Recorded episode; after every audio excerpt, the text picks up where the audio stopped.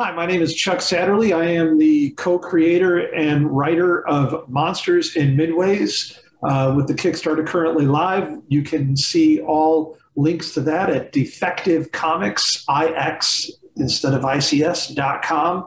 And you are listening to Two Geeks Talking. Hello, my name is Jeremy Megert, and I am the co creator and artist on Monsters and Midways. You can find our book at defectivecomics.com. And you can find me on social media, Jeremy Megert Art, uh, Twitter and Instagram. And you are watching Two Geeks Talking.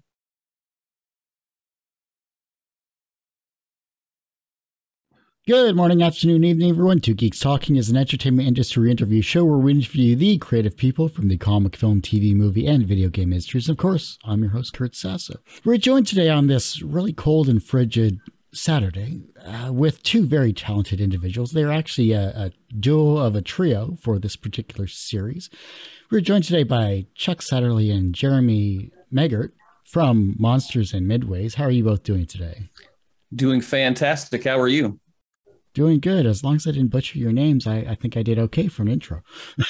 I think we're off and running. So, for those that don't know anything about this particular comic because this isn't uh, a Kickstarter is ongoing currently for this particular comic. Tell us what it's all about and how we can support it so far.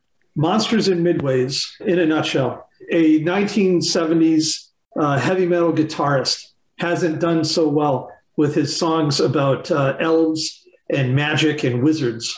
This book is about uh, how he does with the real thing. Um, it's based in 1976 Chicago. One of our main characters is Dave who turns out to be a barbarian.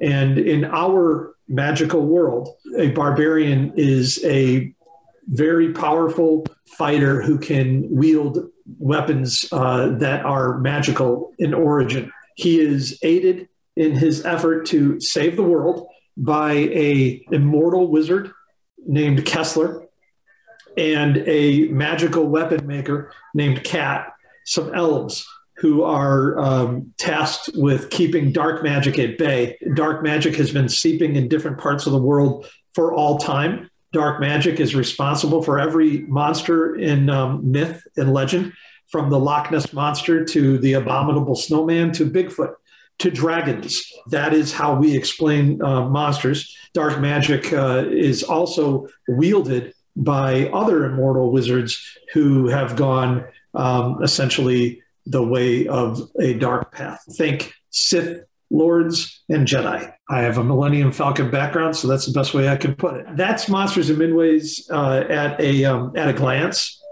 It's a six issue series. Uh, the floppies are coming out through Second Sight Publishing, uh, one of America's only black owned publisher, comic book publishers. Very proud of that. Right now, we have a Kickstarter going on. The Kickstarter is for a hardcover collected sort of omnibus edition, oversized with um, all the scripts, sketches, everything involved in it, which will come out after the six issues are um, on the market. That's amazing. I also have to point out that when you scheduled for this interview as well, and this is a first for me, um, you had a longer description than I've ever seen about both of your careers, which is amazing to see. And I, and I definitely want to touch upon that during this interview because I don't know if that's a bad thing or not. no, that that's a good thing because usually it's just about the project itself, but I love the fact that you both have a, a wide history when it comes to uh, being creative in comics, and I love I love seeing that as well too. Jeremy, switching over to you real quick mm-hmm. here. When you first got the script for Monsters in Midways, what was the first thing that came to mind from a creative perspective? The first thing I got even before I got the script, the kind of two things that that I look at is one is what what's the idea is it a good idea? And does it sound for me you know i don't do a lot of super serious like heavy drama books at least i haven't yet. It's got to sound fun and it's got to be something that when i read it i'm like oh you know what? I'm going to have a great time drawing that. And so that was the first thing you know when you start talking about you know sword and sorcery and barbarians and wizards and you know monsters and the 70s and all that stuff that really drew me to it. And also interestingly enough, like I think almost every book I have ever done has been sci-fi. like right before we started talking about doing this book, I was like, there was a little moment where I was like, okay, I would like a little break from sci-fi, and I was like, maybe I'll do with a superhero book or something, just something different. And when we started talking about this, I was like, yes, that's perfect. I can't wait to give that a shot. And you know, when I got the scripts, you know, Chuck's scripts are they're fantastic. You know, they're they're so well written. I get to jump into them. One of the nice things about Chuck and his experience is I know that when I get Chuck's scripts on, on a comic page, there's certain kind of like rules and guidelines and stuff that a, that a comic artist has to follow with like talking order and actions and panels. And a very nice thing about Chuck's scripts is he like there's no tweaking or changing. Like everything is is followed. So I really just get to open it up and I just get to go straight to work on the layouts and the pages, and that just makes it fantastic on my end. So then, uh, as the artist of this of this series, then was there any character design or some flair that you added uh, based on your past experiences that kind of really set a character apart from others? A little bit with these characters because I had kind of come in after Chuck and Nick had cooked the idea a little bit, and so they kind of knew like what the characters were and a little bit of like some basic descriptions and what they looked like. I wasn't just going straight from scratch because anytime I work with somebody like that and they're like, hey, I kind of want the character to look like this, my goal is to deliver, you know, what they had in their head, but then like kind of take it to the next level and not necessarily give them even more than they thought they wanted, but just to kind of add like a little bit extra on top of that. Kessler is a character, he's a wizard and he had a vest that's made of uh, wolf fur? Yes, I think so. Uh, unfortunately, um, we don't have Nick Goodwin here. This story is uh, his brainchild. He's my neighbor and friend in Chicago. Kessler is actually based on a real human being um, who is one of the uh, people who run a famous bar in Chicago called the Liars Club. While Jeremy was constrained, kind of confined to uh, Gary's um, physical traits, just about everything else is all Jeremy. Can I say something about Jeremy? He said that the scripts are there and he doesn't have to do a lot of thinking. He does a lot of thinking. He is uh, fantastic to work with because I have in my mind's eye what I what story I want to tell, you know, and in my mind that takes maybe nine panels on this page or seven or 14 panels on this page. But in Jeremy's eye, because Jeremy can tell a story, which not every artist can. In Jeremy's eye, maybe those nine panels are better done in seven, or maybe those nine panels are better done in 23. I don't know. Uh, but Jeremy will come back and tell the story that I meant to tell, but it'll be a collaboration when it's done. From that to, you know, you've heard of Kirby Krackles. We have Magic Mist uh, in, in our books. He says he came in a little bit after the story had been cooked a little bit, but this Monsters and Midways is all uh, Jeremy visually. We are lucky for it. Collaborative efforts, obviously, when it comes to a writer and an artist or, or co-creators always interesting to see because everyone has their own creative experience and, and, talent what is it about working with each other that sets you apart from maybe other duos of the past in the comic industry it's hard to know how you know a lot of other people work. Uh, but I mean, I know that like with Chuck and I, there's just so much like flexibility between the two of us with the way that we that we execute the pages, and I think that that that's a really big a big plus for the two of us. And then also you know with nick getting the information into the script that we want to have and then getting that in the best possible format for like how it works you know on a comic page which is another nice thing about Chuck scripts also as you can tell he's writing specifically like he's writing a comic script. A lot of times writers will write a script like they're watching it like on a TV or a movie screen and you can always read those scripts and know immediately how that they're processing it. But the nice thing with Chuck's is I'm definitely like reading a comic script, which is one of the things that's really helpful. The the flexibility that the two of us have together, I think is, and then also with Nick is probably probably like our biggest like asset in terms of like our team working together. The fact of the matter is is that uh, what jeremy just said is true. We're kind of loose. At the same time we're all disciplined. We all know our craft. The least experienced member of our team uh, is nick goodwin. That's a fact. You know nick goodwin is the person who thought it up. Nick is my neighbor and my friend. He called me up one day and he said, um, like most comic book people, if you write or draw comics in any way, shape, or form, you will have a family member or a friend or a neighbor who will say, you know what makes a good comic, right? And then they'll say something. And then Jeremy can probably agree with this. Then you you smile and you nod and you like, oh yeah, okay, sure, yeah, good idea bye. How do I get out of this room? Uh, Nick did it. And um, the more he kept talking, the more I, I sat there thinking, holy shit, this is this this idea doesn't suck. It's fantastic. He had absolutely no experience um, writing anything. He, he had this idea in his head, and he's a child of uh, child of the uh, 70s and 80s. So Nick and I uh, kind of formed it into a story and I wrote the script. We needed an artist and I knew exactly who I wanted to work with because Jeremy and I had known each other for about a year by then. We almost worked together on another book, but COVID hit. So I immediately called Jeremy. So Jeremy, you know, his his game is on, my game is on. So both of us know our craft, but we're also real loose. We fly fly a little bit loose. There's really not a lot of rules, and that's that's the best way I can explain it. You know, looking at uh, both of your careers as a whole, you both have a wide variety of experiences, which I, I love, and and we could talk hours on on each everyone's career in general, which means we have to have you back on the show later on, maybe this year or, or next year. But what is the most important quality about being a writer and a comic artist in today's industry? I've always thought that a, that a comic book creator or any I, I, don't care if you're a comic book creator or if you are um, the person who answers the phones at an insurance agency. You need, um, but you, you need, there's three qualities. And if you have two of the three qualities, especially in comics, I think you can make it. If you have three, you're golden. Um, those three qualities are first of all, speed. Can you make deadline? If you can make deadline, that's a good thing. Number two is likability, personality. Can you get along with people? Are you not a dick? That's a second quality.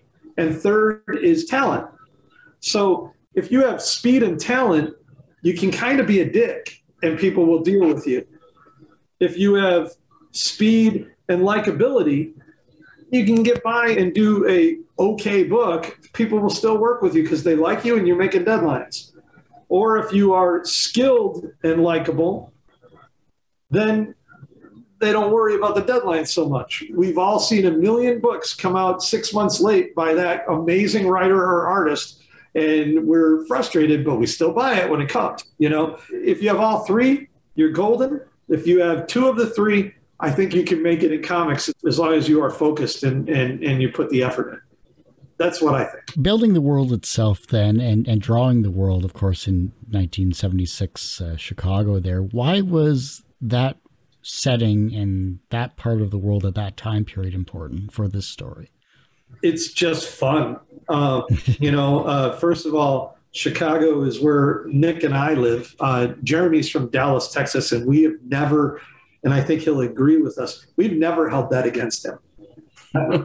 you know, other people, you know, Jeremy has been fighting that disability for a long time. But uh, Chicago is a great city. Nick and I both live here. We both grew up here the 1970s is just damn fun. Uh, the music was awesome. Airbrushed conversion vans. The clothing was ridiculous cool. Everything about the 70s is is just a blast. Maybe not the colors. Avocado green. What is that? That mustard yellow. Uh, yep. Maybe not so much, but everything else pretty damn cool. The 70s are are were fun. We love working in the 70s in this book, but this book spans time Monsters and Midways uh, has everything from Vietnam era uh, war scenes to Pompeii to uh, the Salem witch trials. We, we will um, hit, uh, I, I, you know, King Arthur's uh, uh, Knights of the Round Table with Morgana and Merlin. But 1970 Chicago is pretty cool. one of my favorite pages so far that Jeremy drew is of a 1970s Cadillac driving on the Chicago Skyway um, pretty damn cool. Uh, you know, I love that that time period. Now, I'm old enough to have lived in it. When you saw that you were in the varying time periods that you are drawing for, um, which one was your favorite?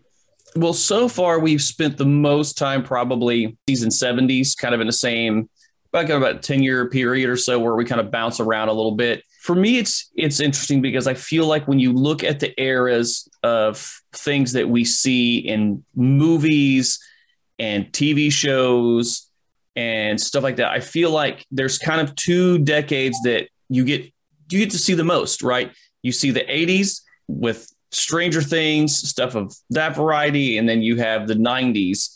And that's the kind of stuff that you see the most. You don't see a lot of stuff kind of taking place in the 70s. And for me, that was interesting because one of the reasons I always enjoyed sci-fi was I liked to draw things and show things that, you know, people don't see every day. I want to show them something new and something different. And the nice thing about this is one, right? It's it's an era that you're not seeing portrayed frequently. And then additionally, on top of that, it's a very specific city. I have to have landmarks and I have to have buses from the city of Chicago in the 70s and make sure that those are right. You know, there's a lot of stuff like that that kind of goes into it that I don't normally do in most books because I'm in outer space with like flying cars and whatnot. What is an early experience where you learned that language had power? I can get heavy for a minute. And I'm the product of a foster care system. I was in a number of foster homes and I lived in a a group home called Mooseheart in Aurora, Illinois, when I was a boy. Uh, and then I ultimately was adopted when I was 16. I've been homeless. I've lived in a pickup truck. I think one of those times when I thought that language was uh, important and, and vital, if I'm being, you know, I, I, don't know if you wanted me to get this this this uh, deep, when someone who takes the job of parent who didn't give birth to you uh, says they love you um, all of a sudden you feel safe when you're a kid and you are scared all the time because you never know what tomorrow brings. The simple words of "I love you" and believing it, um, and and feeling safe and being able to sleep that night. Um, I'd say that was one of the times when I first learned that language was powerful. I have a real light-hearted comic book version um, answer to that question, but that's the serious, heavy version.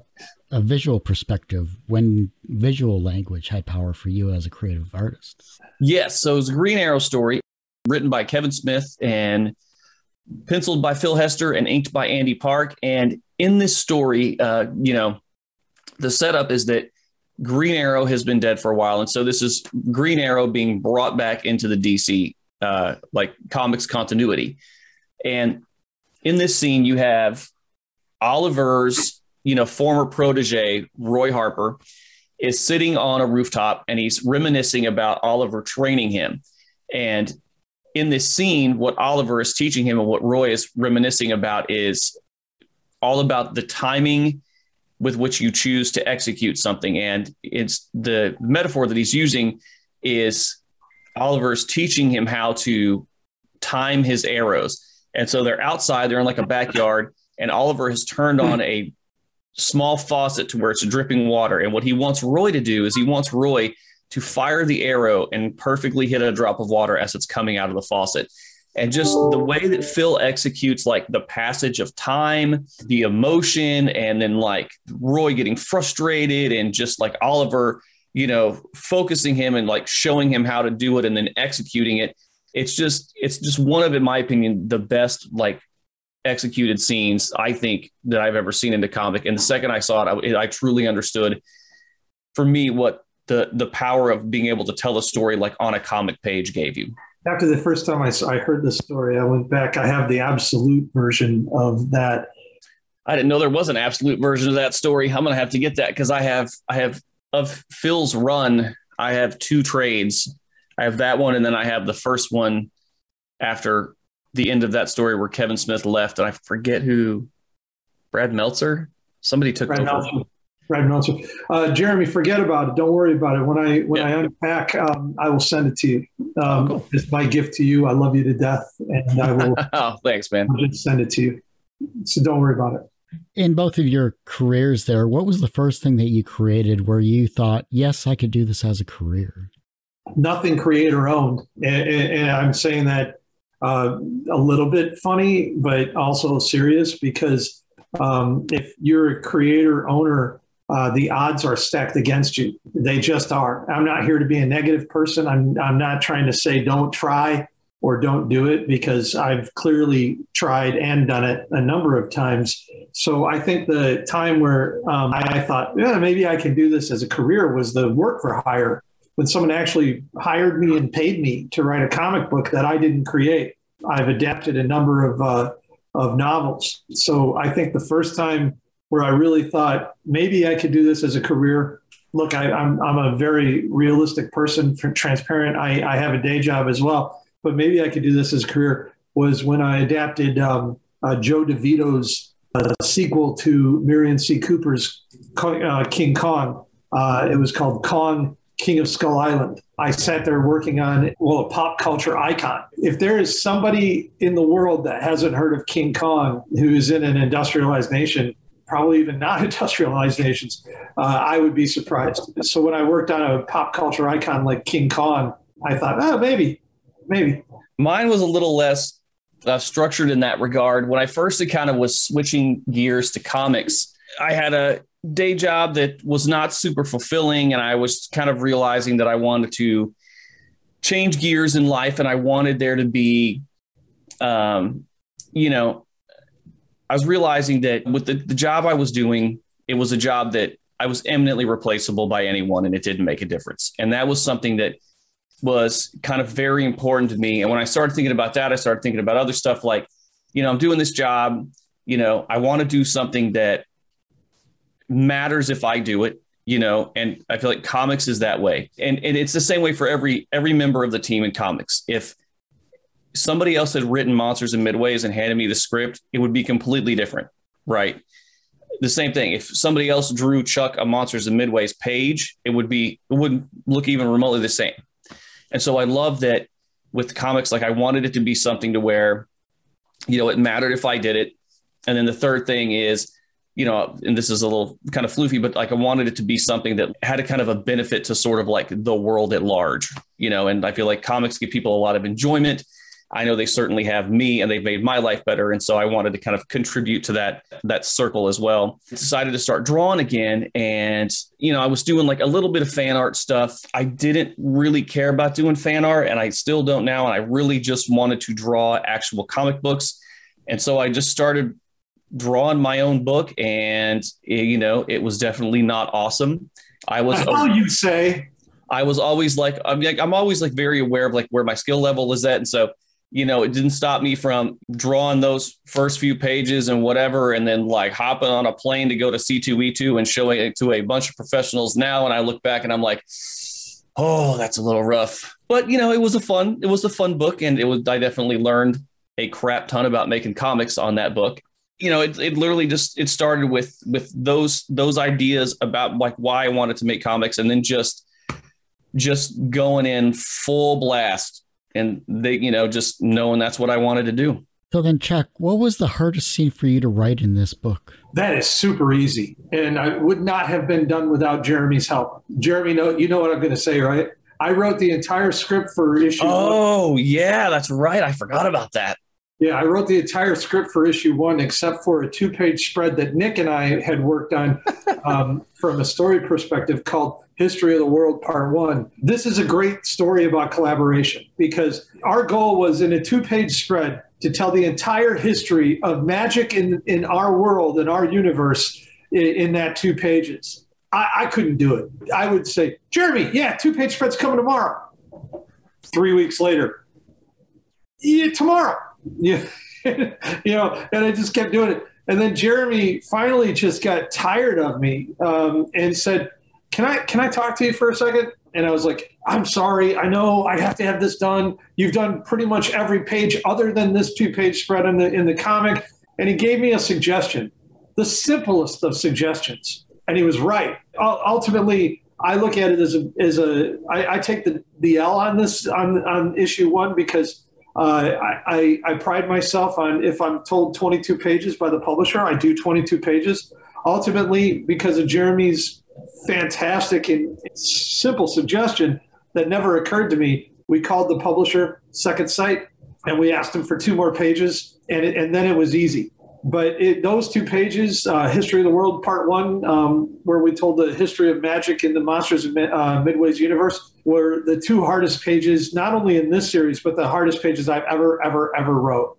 And Jeremy made them look fantastic. His suggestion helped me out of an enormous jam.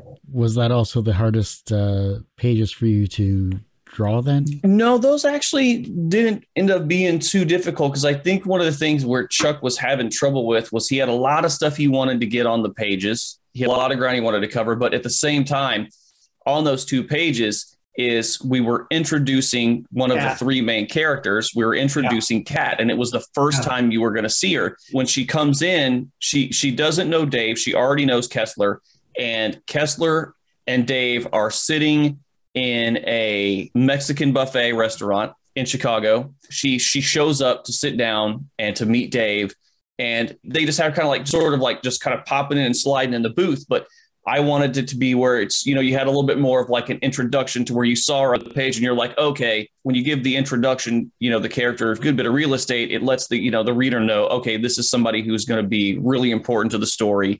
And so what we basically did was kind of added a couple pages and then gave Kat her intro, a couple pages of her sort of talking to Dave and telling Dave a little bit about the world, the magic world.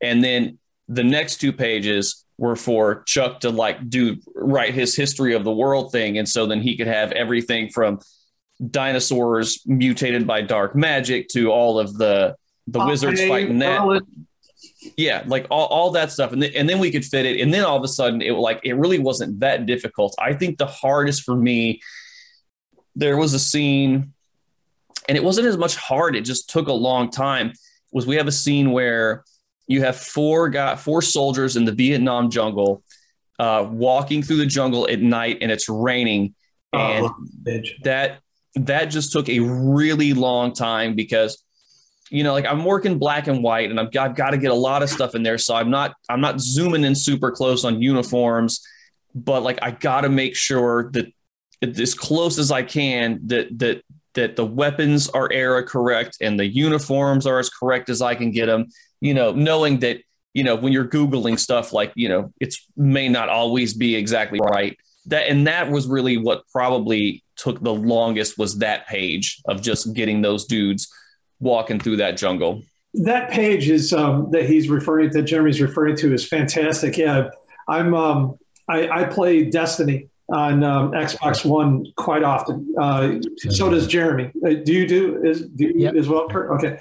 You know when you're when you play an FPS like that, um, you know I'm, I'm part of a clan. Actually, Jeremy's in this clan now, but. Uh, you know, I showed this page to a couple of my friends. One of which his name is Mike. He's in our uh, he's in our Destiny clan, he's a, uh, a veteran, and uh, um, there's a reticle panel that Jeremy drew that is insane, perfect. You know, when he's looking through the sights, uh, I don't know if you know that, Jeremy, but uh, Mike uh, Night Terror talked about how fantastic that panel was, and he's oh, literally, he's literally a you know a, a veteran, um, and and he he thought that panel was fantastic. Good. I like that panel, and then at, at, the bottom of the page. Oh, the, the was, whole run. Yeah, it was it was fun because we had to show, we needed to show, you know, it's night, so you've got like trees and stuff, but then we needed to have glowing eyes popping up, you know, kind of in the darkness. And so the way that I did it was I drew one of like the uh, one of the assault rifles, the M16s, kind of at the bottom of the page, framing the bottom of the page, and then so you're just sort of like looking over the top your view is just over the top of the gun and then you're seeing all the eyes kind of like pop up as you move from left to right across the page it was enough joy. i mean i can't say this enough I, I have been extremely lucky you say kurt that i have a resume I don't really have that big of a resume. I've worked on a few books in my life, but during that those few books, I've got I've been able to work with artists like I mean, before the show started, I talked about George Perez inking our covers on our first ever book. Um, I worked with Norm Breyfogle. Um, I've worked with Phil Hester and Kevin Mellon, and um, I've worked with a number of different uh, creators. But um, man, uh, Jeremy's sense of page design. It's like I, have said this before. It's like writer's Christmas. Every single time he sends me a text, he's like, you know, I, I see a text that says Jeremy Megert image, and I'm like, fuck yeah. you know, it's like it could be two thirty in the afternoon, and uh, I could be in a like um, you know in this COVID world in my in my day job, I could be in a Zoom meeting, and um, you know what what the Zoom what the people in my insurance Zoom meeting will see. I'll hear a ding, and it'll be Jeremy, and it'll say image attached. And this is what they'll. I, I'll be. I'll be listening to them talking, and and this is what they'll see.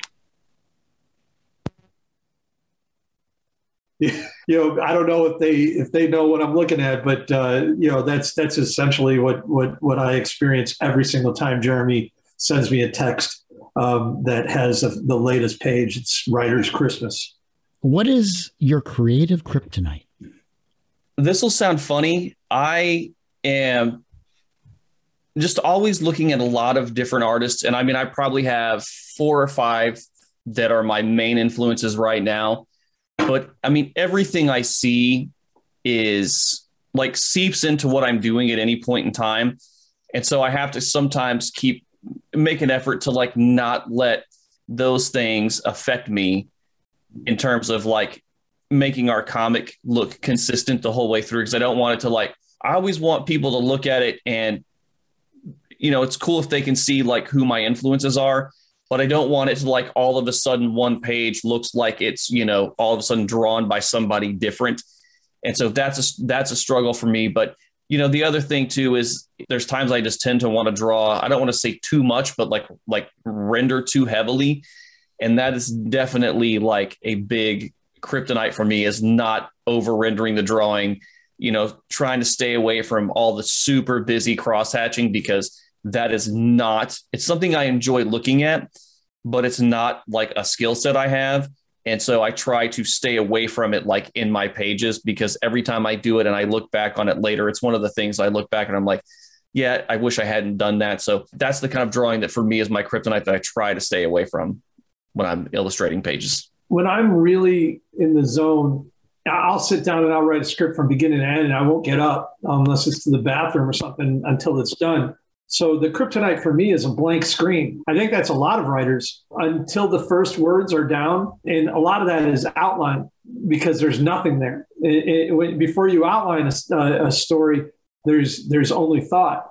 So when you actually put words on screen, then it becomes real. Once it becomes real, for me, it's fluid. It's just go time. But actually, for me, the most intimidating thing in the world is a blank screen. I think that's, uh, like I said, for a lot of writers, but that's my kryptonite, a blank screen. Once I can actually put words on it, I'm maybe not as good as, but I'm fast as Kerouac.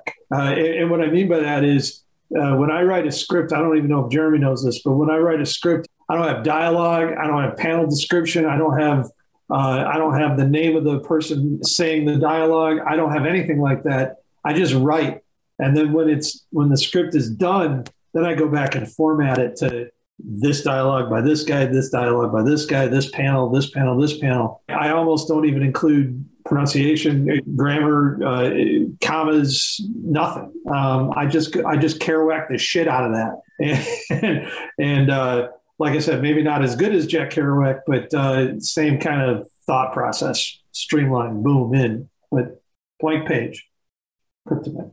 It's difficult. Yeah, the the blank page is like taunting you. The blinking cursor is just judging you for everything that you're not writing down. Yeah, it just looks at you and it's like you loser. You know, the the, the, the cursor is just like you talentless hack. Yeah. What are you even doing here? It's just screaming at you. Before I get into these questions, is there anything I haven't touched upon that those are watching and listening should know about?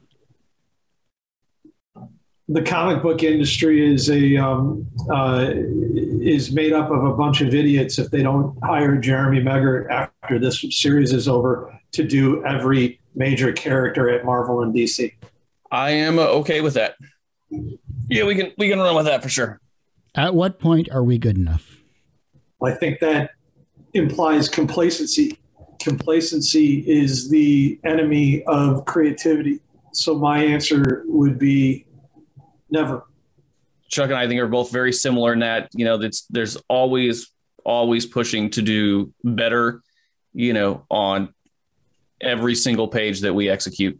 What is something that everyone should experience once in their lifetime?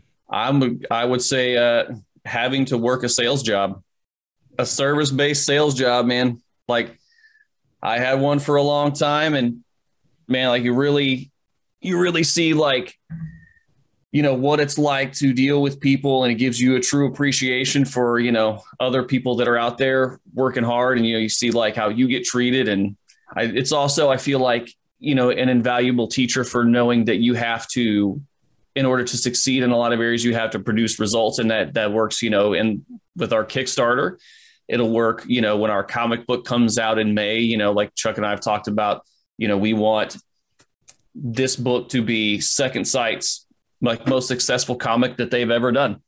And we want it to like be that hands down for them. I think that a lot of that stems from, you know, Chuck's experience in sales and then, you know, my experience before switching over to comics. Damn. He's right. Um, I, I, I am in sales every day in my, in my regular life, um, non-comic book life. And uh, a sales job is, um, you know the true test of um, patience and and um, empathy and and everything else. I, you know what I was going to say before Jeremy said his fantastic answer was um, uh, unconditional acceptance and love. Everybody should experience that from something other than your dog, because my dog. You know, I could go murder uh, 19 people today. My dog would be like, "How are you? I love you." Um, but uh, by the way, I have never murdered anyone. Uh, unconditional acceptance and love. Um, if you could experience that in your life, then you are uh, lucky. A good creative partner mm-hmm. is, also, is, also, something everyone should experience. Yeah, Jeremy. Sure. What's the second wisest thing someone has ever said to you that has stuck with you in your career? The second wisest thing? Yep. Well, shit. That's a that's an interesting question. Um, you know, I, I, could I could easily tell you the wisest thing. Um, that was from uh, Norm Breyfogle. I I think the the second wisest thing because you're talking about in this career of comics, correct? I think the second wisest thing that I've ever heard. Uh, I could say a bunch of things that Phil Hester told me because he's literally my mentor and one of the greatest people in all of comics. You know, i will I'll continue the Jeremy Megert uh, Love Fest. Yesterday, we learned that there was a month delay in our book being solicited uh, by Second Sight Publishing uh, in previews. I called Jeremy and I said, and I was scared to death because this is Jeremy's, this is one of Jeremy's first efforts.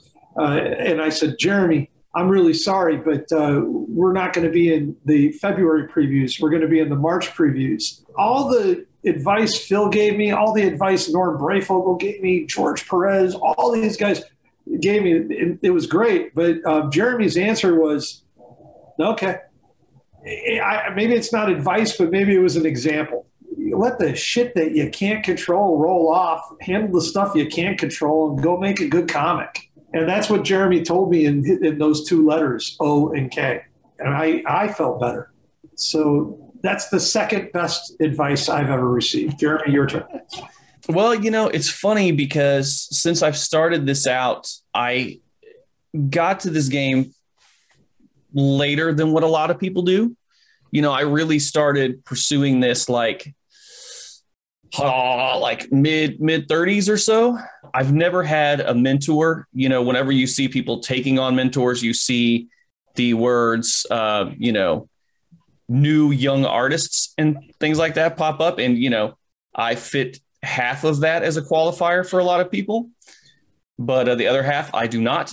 And so I, you know, honestly, like I've never had a mentor like in, in this, in this journey, but I would probably say the, the best advice, the, the second best advice, it was really funny at my first kind of con when I was taking this book that I was doing, and it was called Space Beards.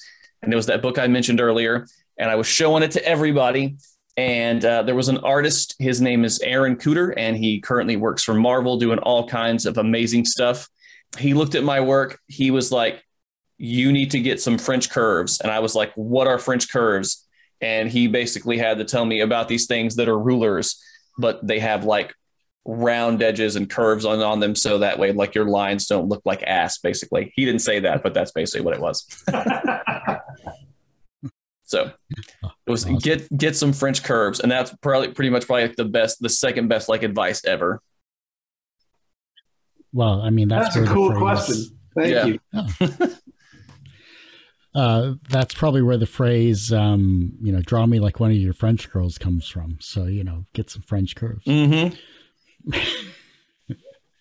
probably not, but I like how it sounds. We'll run with that.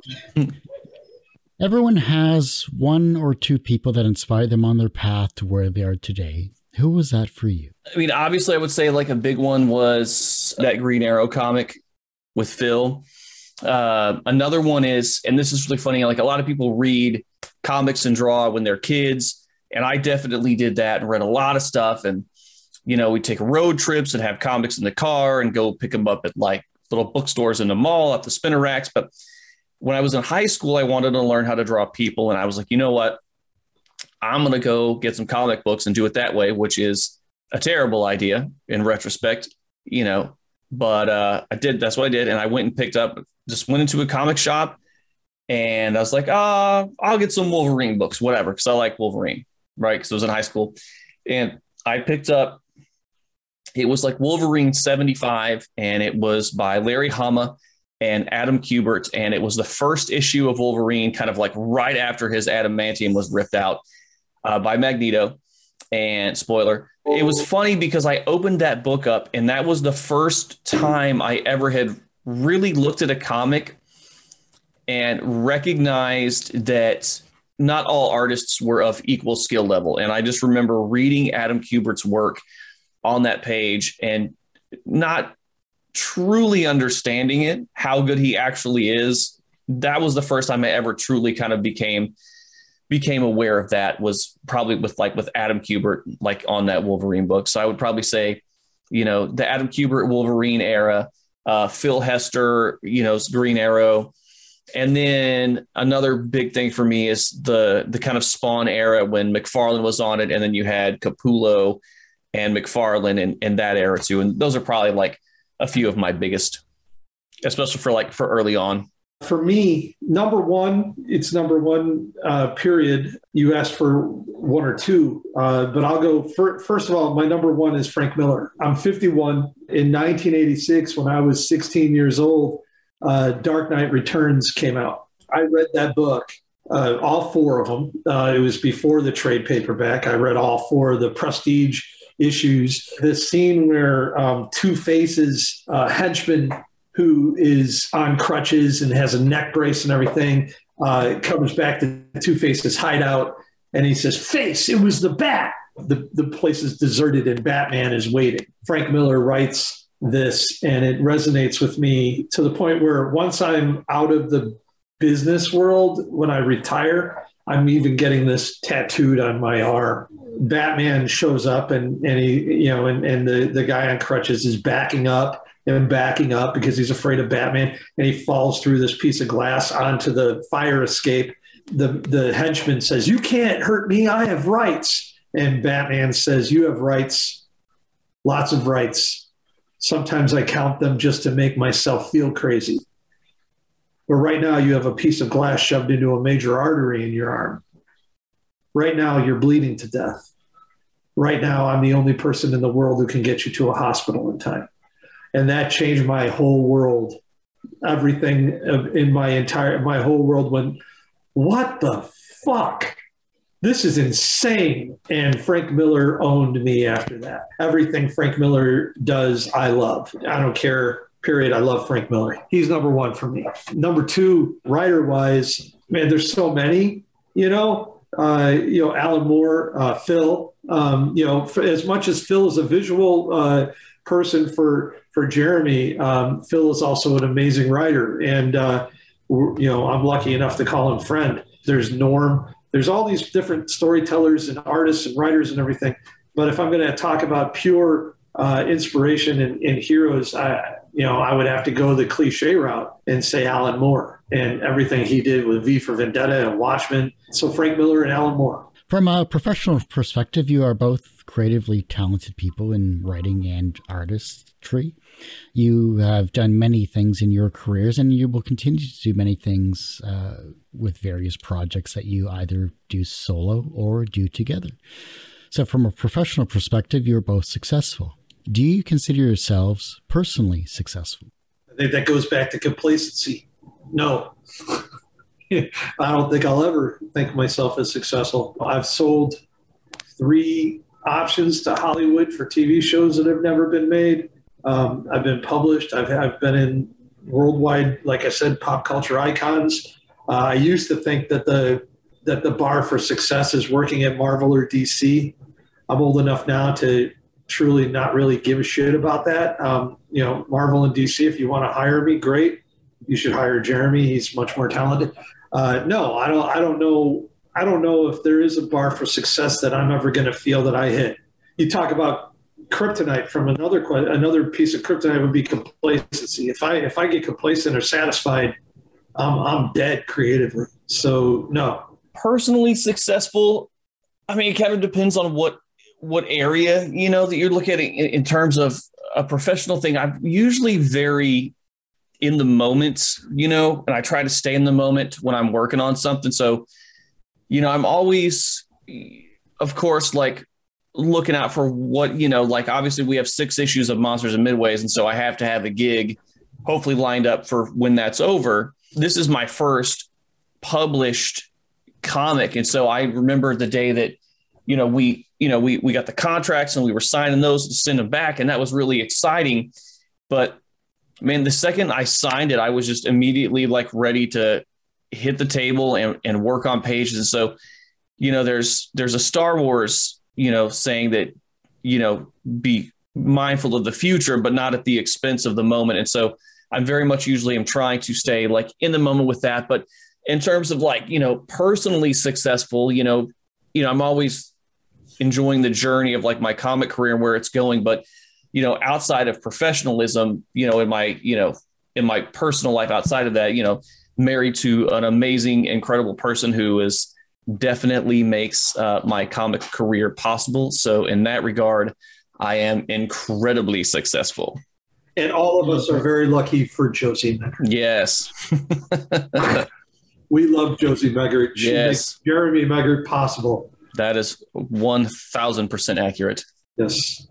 The reverse of success is failure. How do you deal with your failures? I mean, I just I move on, man. Like, let's say I draw a page and I'm not 100% happy with it. I mean, are you ever 100% happy with anything with any any piece of art? Not necessarily, you know, but like you you look at like what you can learn from it. It's in the rearview mirror immediately, and I don't dwell on it. Learn what you can from it, and then it's it's gone. And that that to me is how I how I do it. You know, failure is a stepping stone. Failure is just a step. If I counted up the times that a publisher declined me, that would outweigh my acceptance uh, responses by 50 to 1 without a doubt. I'm lucky enough to know a lot of people. I have direct lines to a number of publishers right now where even if you see a, a publisher that says we're not accepting submissions, I probably can submit to them. I'm not bragging, I'm just saying that's it. But none of them said yes yet, and that's okay. Every declination is fine because it's a stepping stone, it's a learning experience. Jeremy alluded to it. He lived in a world where he was in a sales position. I still do. People say no. You let it bounce off you and, and you and you go to the next one the NFL and football. My son is a my son is a college football player. Football teams have a slogan: "Next man up." You deal with adversity and you move on. You get up in the morning and you and you live that day. I welcome failure. Uh, I welcome no's. I welcome declines because that's just one step closer to the yes, and that's where you got to live. Uh, you know, and that's that's a great thing I feel like to hit on because a lot of you know comic books is in the industry is is rejection letters you know like you're gonna get them and get it but then it's you know like i you know and you know i always read the thing where you know you have people like i have a hundred i have all 100 of my rejection letters or 150 and i'm like i don't have any of them i nope. don't i don't i just don't i don't keep them i don't care you know there was one point where it was really funny where you know I was submitting books and not even really hearing back from people. But then there was a point where, and I thought this was this is funny because like I actually heard back from started hearing back from Image where they were telling me no, and I was like, well, I mean, I guess I'm getting good enough that they're telling me no. Hell yes. You know, so but but then again, then as soon as that, like I was like, oh well, okay, good. But then as soon as that got passed, I was like, all right, cool, whatever. And then I was just immediately back to whatever I was working on. So I agree completely. I have zero of my um, uh, declination notices from any publisher ever. Uh, don't care. Um, next, next man up. Jeremy's right. If you live in those, that's just living in negative. Uh, let's move on. Next, next, next, next up. The younger generation is looking at your work, both of you, and they're becoming inspired to be creative in their own way, whether it's as a writer or a artist or something else creatively. How can they inspire the generation that follows them? To do, um, to create. It all comes together with what we were talking about before with the blank page. My son has no interest in uh, in comic books or uh, he's a fantastic artist, but he has no interest in comic books and he has no interest in being a, in a creative career. He wants to do business. He's Michael J. Fox uh, in Family Ties in our house. He he may even be a Republican. I don't know. Uh, but uh, uh, my point being, just do. My adoptive father told me, you know, you want to talk about the best piece of advice. My adoptive father told me, Chuck, son I don't give a fuck. And he cussed a lot, by the way. I don't give a fuck if you want to be a garbage man or president of the United States, not knocking garbage men. If you want to be whatever the whatever the hell you want to do, be the what you want to do. Be the president, be the garbage man, be the doctor. Uh, what he was trying to say is uh, if you if you do something, do it to the absolute best you can do put everything you have in it. Don't don't hold back you know? Um, and uh, and i live that. So I, I think that the younger generation should do what every generation has done which is put everything you have into what you're trying to do and show the future generations people that will read you read it after you're long dead and buried uh, and will gain inspiration because that was the best you had. And they'll say, you know what? Frank Miller, Alan Moore, Phil Hester, those guys, God, you know, God willing, Chuck Satterlee, Jeremy Megert, those guys, they knew what they were doing and they were really good at it and they put everything in, and I'm going to do what they did.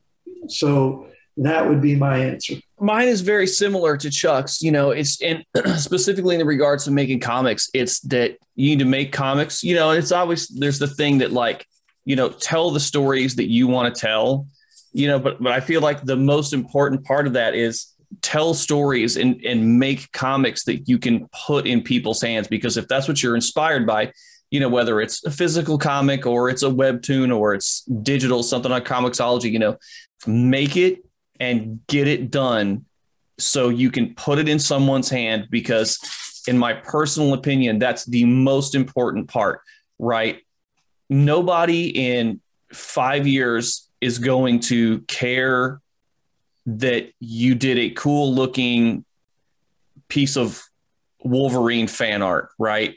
That that stuff doesn't doesn't stand the test of time. And if you want to have something that that's truly going to reach people, you know, you need to tell a story and you need to be able to finish that story to where you can be like, here, read this.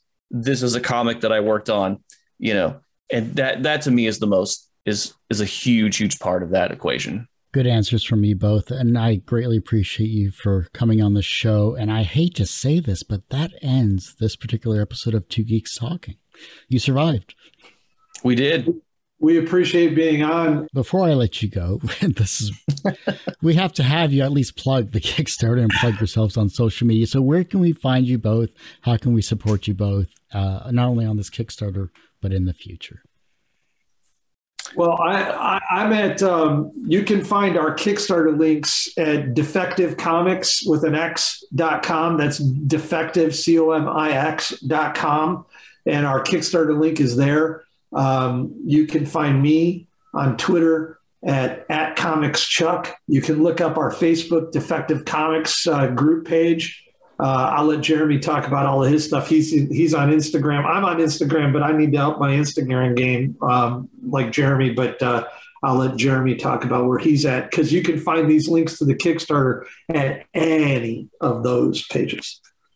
Yeah, so mine are I'm mostly on Instagram and Twitter, and it's Jeremy Megert's Art, just all one word. And yeah, Instagram and Twitter, and you can find the links to the Kickstarter you know, all of our social media pages, the defective comic stuff. I mean, if you just go to really any of those areas, I mean, we'll have everything for you ready to go. Beautiful. Love it. Well, thank you again both for coming on the show. I do greatly appreciate it. And I definitely want to have you both back on in the future for sure too. So let's let's try to do something later on in the year or next year if possible. Yeah, sounds good to me. Thank you, Kurt, for uh, for your support and your hospitality, man. We appreciate you. Like I said, that ends this particular episode of Two Geeks Talking. You can, of course, find this interview and a thousand plus others on our website, tgtmedia.com or twogeekstalking.com. And, of course, on our YouTube channel, which is a little more updated than our website, unfortunately, which is youtube.com forward slash tgtmedia. And as I say every week, everyone has a story to tell. It's up to me to help bring that out. Thanks for listening and watching on Two Geeks Talking.